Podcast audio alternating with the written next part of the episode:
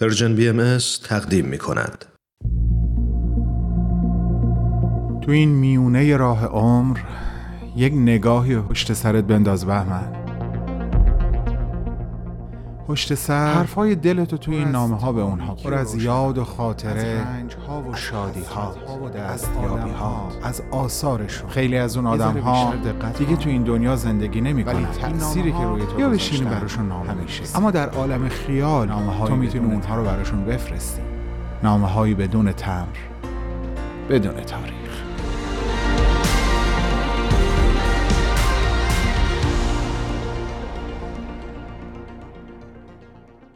سلام قربان. یعنی من همینجور هاج و واج موندم.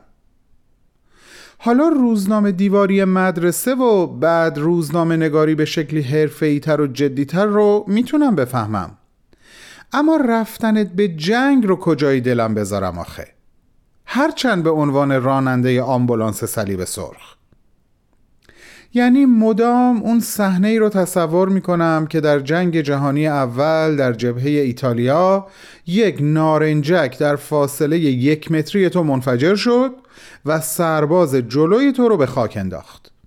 و تو با وجودی که پات به خاطر اصابت ترکش سوراخ سوراخ شده بود اون سرباز رو کول کردی و به نزدیکترین خاکریز رسوندی. و البته هم به همین دلیل و به خاطر کار شجاعانه ای که انجام دادی دو تا مدال شجاعت هم گرفتی.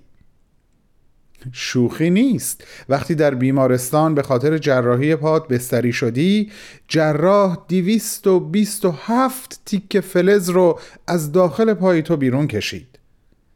خب من به تو چی بگم آخه؟ آقای محترم کاش حالا فقط همون یک جبهه جنگ بود و فقط همون یک جراحت. بگذریم. مشت زن حرفه‌ای هم که بودی.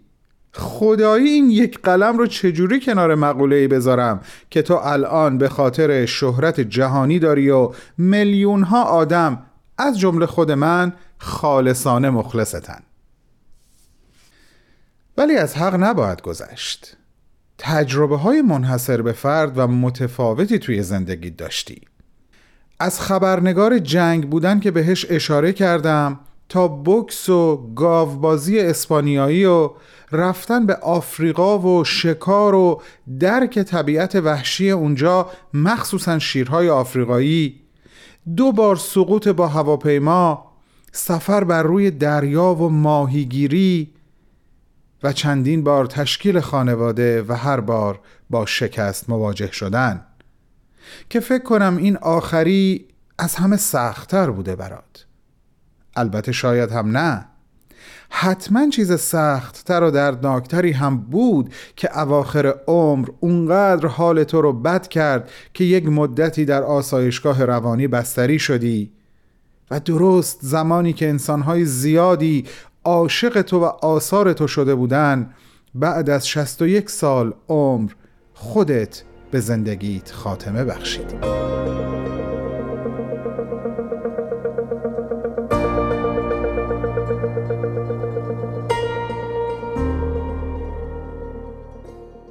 امروز که من و بقیه علاقمندان به تو آثار زندگیت رو مرور می‌کنیم می‌بینیم که هر بحران یک پیروزی ادبی برای تو به دنبال داشت.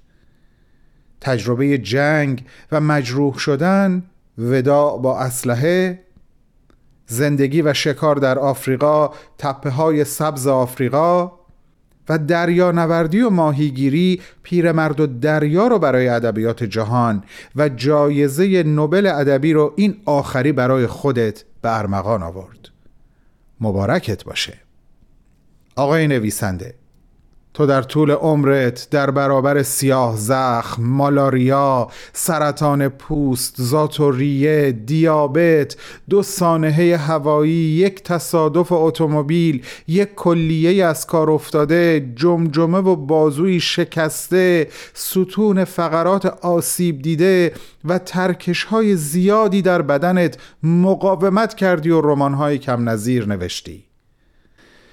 و تنها چیزی که نتونستی در برابرش مقاومت کنی خودت بودی.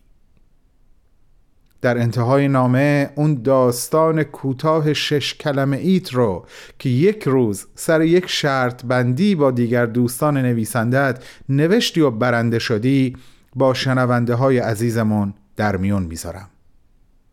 نوشتی فروشی کفش بچه. هرگز پوشیده نشده. با عشق ارادت و احترامی جاودانه به پیشگاه نویسنده فراموش نشدنی آمریکایی عالی جناب ارنست همینگوی. بهمن و دوستانش.